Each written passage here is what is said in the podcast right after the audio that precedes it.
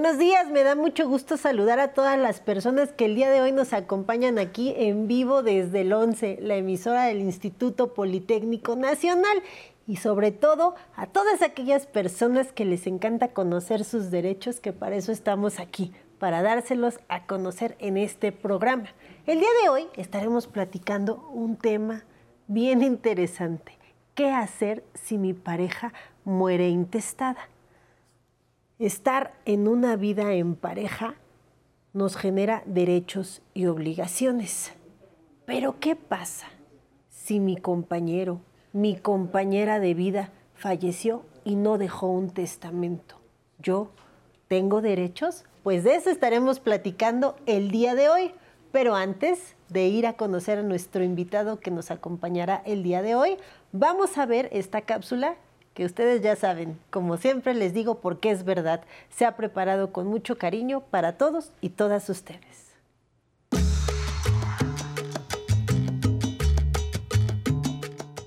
¿Cuántas veces hemos visto casos de familias que se dividen por una herencia?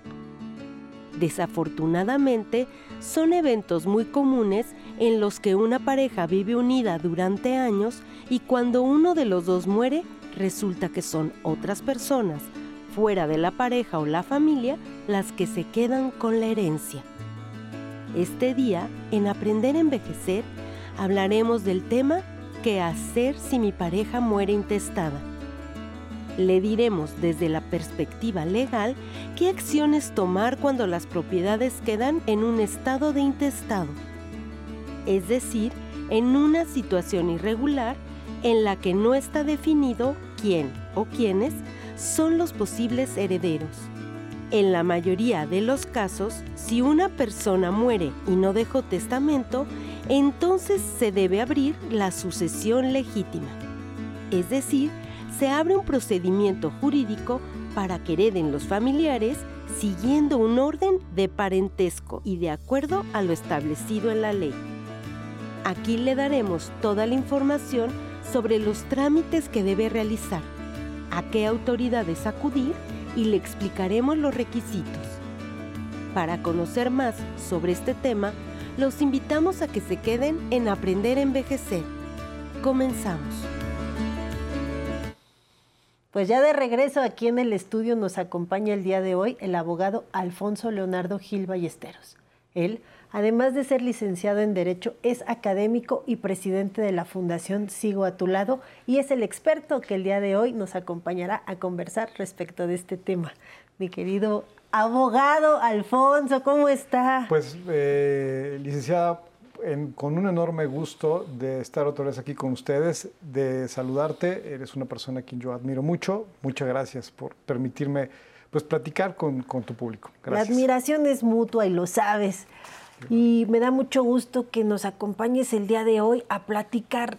Híjole, estamos por cerrar el mes del testamento, ¿no? Y yo parezco disco rayado, por todos lados ando diciendo, hay que hacer el testamento, hay que dejar el testamento porque la muerte llega sin lugar a dudas y luego nos quedamos así sin saber qué hacer, con problemas y el día de hoy lo queremos tocar respecto de si mi pareja muere intestada?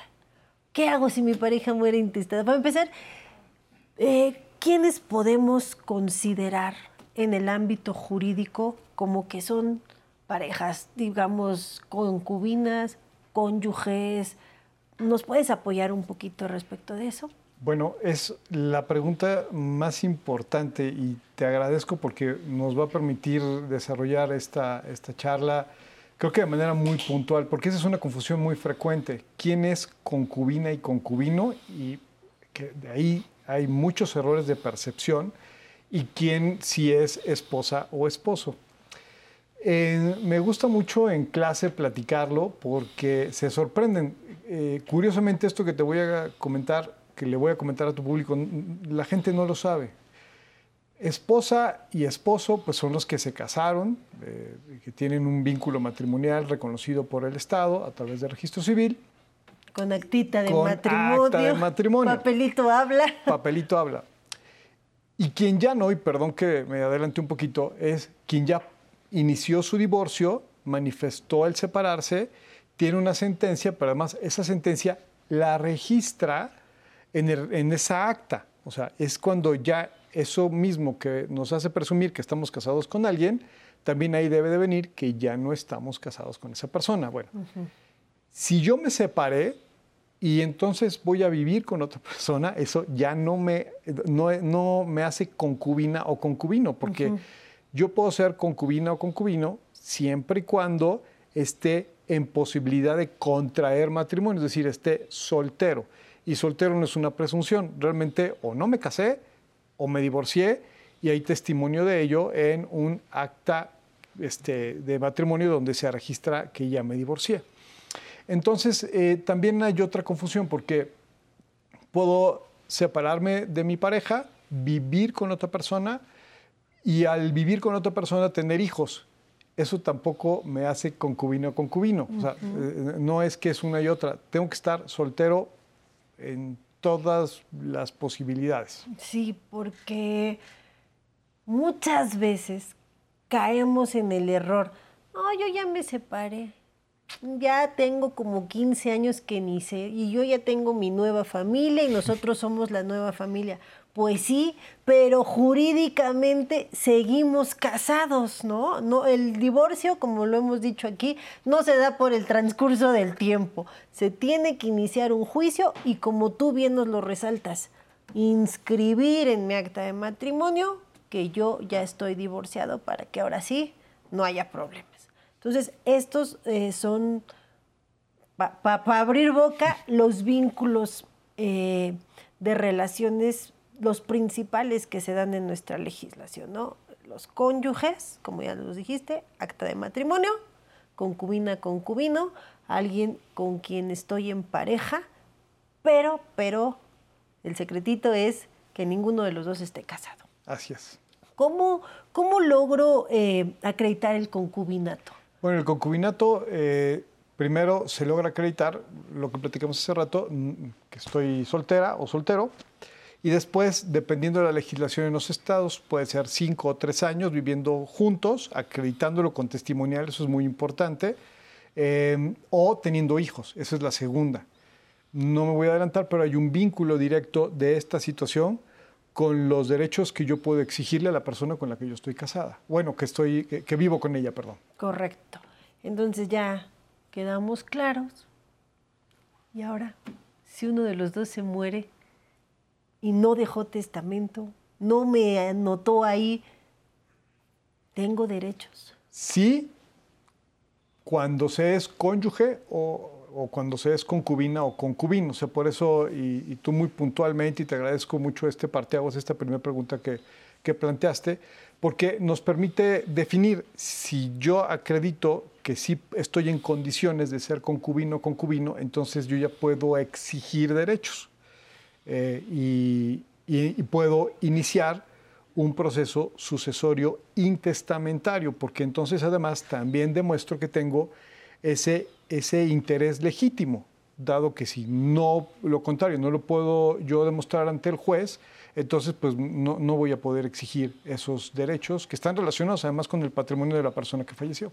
Un cónyuge, esposo, esposa, ¿qué derechos tiene en caso de que muera su pareja y muera intestado, como es el tema de hoy. Bueno, hay derechos directos respecto al patrimonio que hubiera adquirido.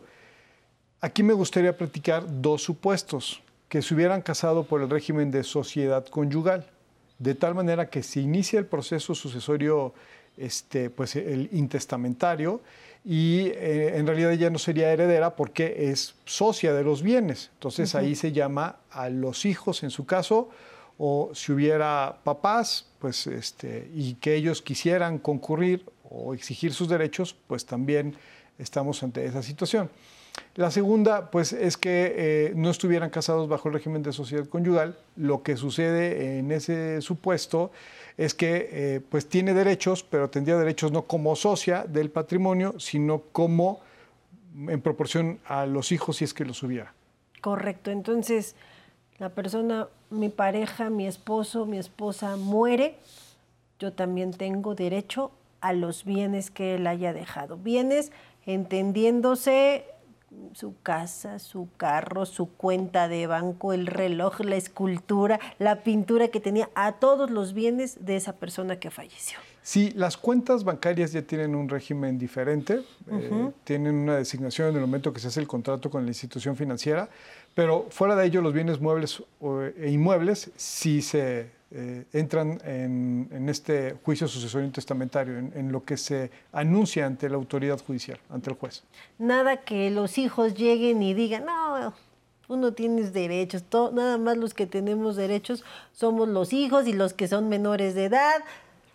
Tú, como esposa, esposo, no vas a tener derechos. Ya nos dejaste bien claro que sí tengo derechos al ser la la, cónyuge, el cónyuge de la persona que falleció. Exactamente, sí, eh, totalmente sí. Ahora, hay otra situación, que puedan acreditar que los bienes que consideran pueden ser exigibles estén a nombre de la persona que falleció, porque muchas veces ese es otro problema, no están a nombre de la persona, entonces, pues ahí es un limbo jurídico.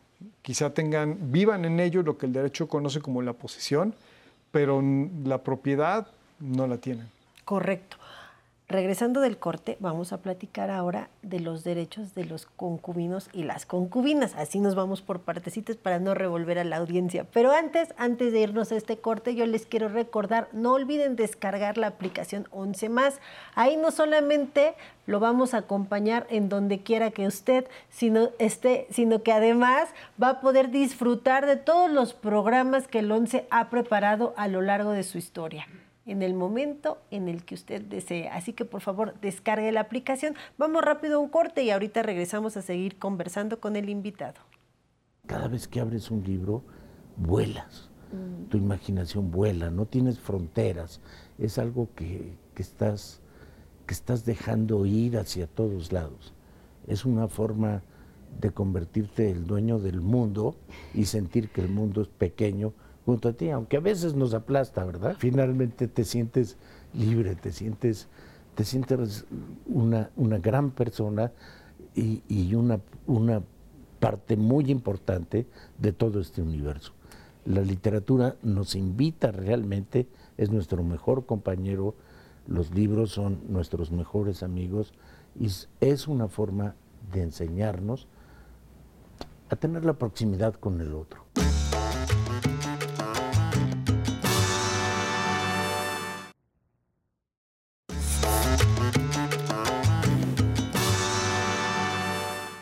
Ya regresamos nuevamente aquí al estudio y estamos conversando con el abogado Alfonso Leonardo Gil Ballesteros respecto del tema ¿qué hacer si mi pareja muere intestada? Tenemos preguntas del público. ¿Me acompañas a ver qué nos quieren consultar el día de hoy? Mi nombre es María del Carmen Lourdes Maya Rangel y tengo 80 años. ¿Quién tiene derecho a reclamar los bienes de una persona intestada. Pues muchas gracias, María del Carmen. A ver, el experto que nos dice, ¿quién tiene derecho a reclamar los bienes de alguien gracias. intestado? Gracias por su pregunta, María del Carmen. Pues eh, tanto los hijos, como en su caso también pudiera ser los padres, si es que no hay un deseo que hubiera quedado por escrito vía testamento. Entonces, pues en realidad como no se, no se definió esa voluntad de la persona que falleció, pues pueden ser hijos, incluso pueden ser padres. Correcto. Y también pues lo, que nos estás diciendo, ¿no? Las, las, y los cónyuges y las y los concubinas. Ah, claro, también cónyuges y, concubinas, claro, así es. Eh, estábamos platicando de matrimonio. Quienes están casados, ¿qué derechos tienen en caso de que su su pareja muere intestada. Las y los concubinos, ¿qué derechos tienen si mi pareja muere intestada? Las y los concubinos tienen el mismo derecho que tendría un matrimonio respecto a los bienes, sobre todo, creo que la analogía la podríamos hacer en un régimen de separación de bienes. Eh, pero lo que comentábamos en un principio, siempre y cuando se acredite que sí son concubinas y concubinos, es decir, están en postura de casarse y, em, o sea, libres de matrimonio. Eh, y esto quiere decir si se casaron divorciados, y perdón que lo reitere, o, y además pudiera ser que eh, tuvieran hijos, eso, eso también, pero solteras y solteros. Sí, porque, como decías, ¿no? Luego uno se sorprende, ay, yo era la concubina, no, pues es que seguía casado, ¿cuál concubina? Exactamente, y eso es muy frecuente. Entonces, eh, estando en esta situación, pueden iniciar el juicio sucesorio intestamentario, eh, tienen ese derecho, lo pueden iniciar ante autoridad eh, judicial, esto es el juez de lo familiar, a través de una denuncia, así se llama, y este, van a concurrir, lo van a iniciar los que consideran pueden ser herederos acreditando esa calidad. Correcto. Entonces también tengo derecho a los bienes de la persona que falleció. Oye, a ver, ahí viene la pregunta de los 60 mil. Eh, la persona con la que estoy en una relación de pareja aún no se ha divorciado, pero yo vivo como si fuera esposa, e incluso hasta tengo hijos y él muere. ¿Tengo derechos a sus bienes o no tengo derechos? No, no tiene esa persona derecho a sus bienes los niños sí, los menores por supuesto que sí, porque no pueden estar desprotegidos. El Estado como tal siempre los va a proteger, pero la persona, primero, desgraciadamente no sería concubina ni concubino y no tiene derecho entonces a exigir.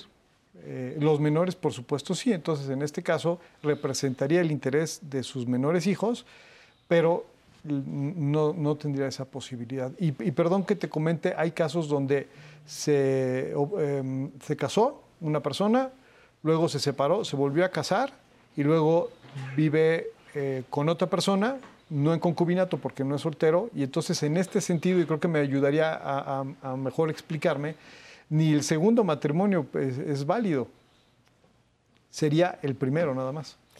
Sí, y por eso aquí no nos cansamos de recordar, hay que regularizar nuestra situación civil, porque muchas veces nos da flojera, no quiero hacerlo, hay el siguiente año y pues cuál, ¿no? Llegan los sucesos como es, como es la muerte ni regularicé nada, dejo, dejo en estado de indefensión a las personas con las que a lo mejor ya estoy viviendo, quien es mi actual pareja, voy a tener que meter en un juicio a mis hijos, cuando hubiera sido tan fácil que yo regularizo, inicio mis trámites de divorcio, me divorcio y ahora sí ya todos contentos, ¿no? Porque se siguen generando derechos, se siguen generando obligaciones. Así es. Y yo no terminé ahí de dar el punto final y mi actual pareja se queda sin derechos. Entonces, para cerrar, ya nos dijiste bien claro, esposas, esposos que jurídicamente pues, son los cónyuges,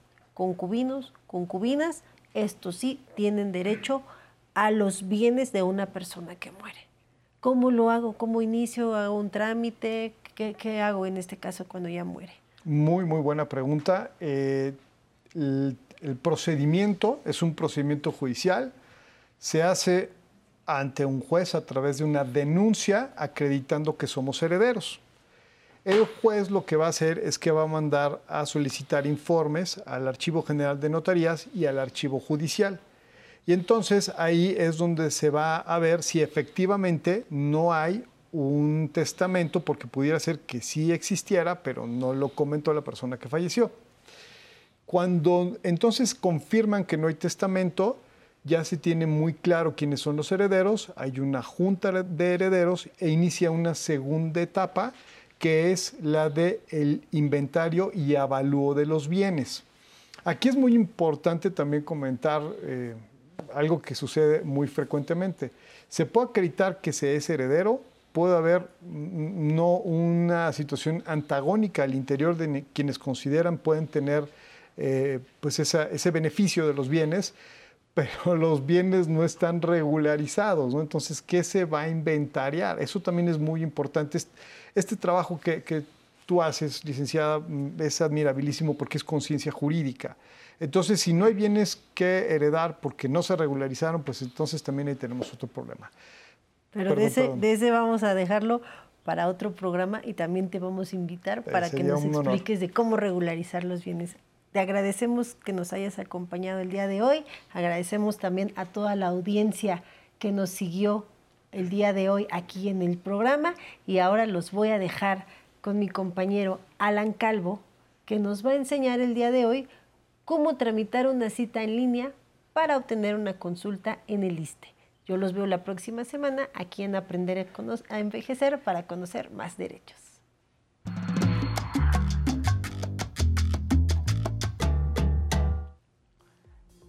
Gracias Nancy, muy buenos días. Es un placer que nos acompañe este martes en Aprender a Envejecer. Hoy le mostraremos cómo sacar una cita en el ISTE por Internet. Con la finalidad de evitar largas filas y agilizar sus servicios, el Instituto de Seguridad y Servicios Sociales de los Trabajadores del Estado cuenta con una plataforma digital que le permite solicitar, consultar y cancelar una cita médica. El servicio es gratuito y solo debe contar con los siguientes requisitos. Debe tener a la mano su CURP, RFC, ser derechohabiente y además estar dado de alta en la clínica que le corresponde. Así que a continuación le mostraremos los pasos que debe seguir desde un dispositivo móvil o su computadora. Entre a su navegador de Internet y vamos a utilizar en esta ocasión el buscador Google. Toque sobre la lupa y escriba cita ISTE en línea.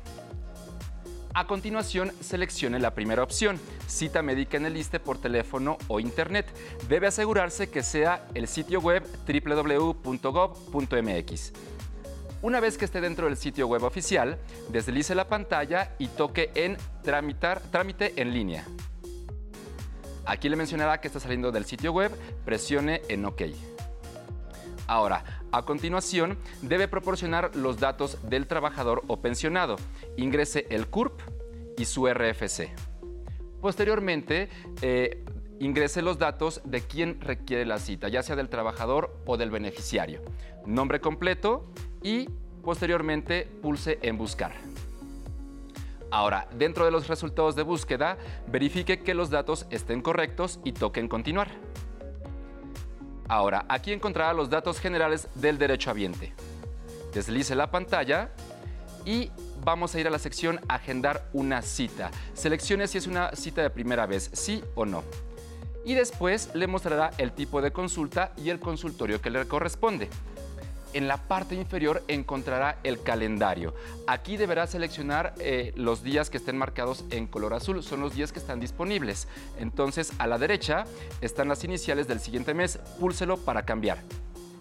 Seleccione sobre el día que desea eh, agendar su cita y en la parte inferior se abrirán los horarios disponibles. Seleccione uno.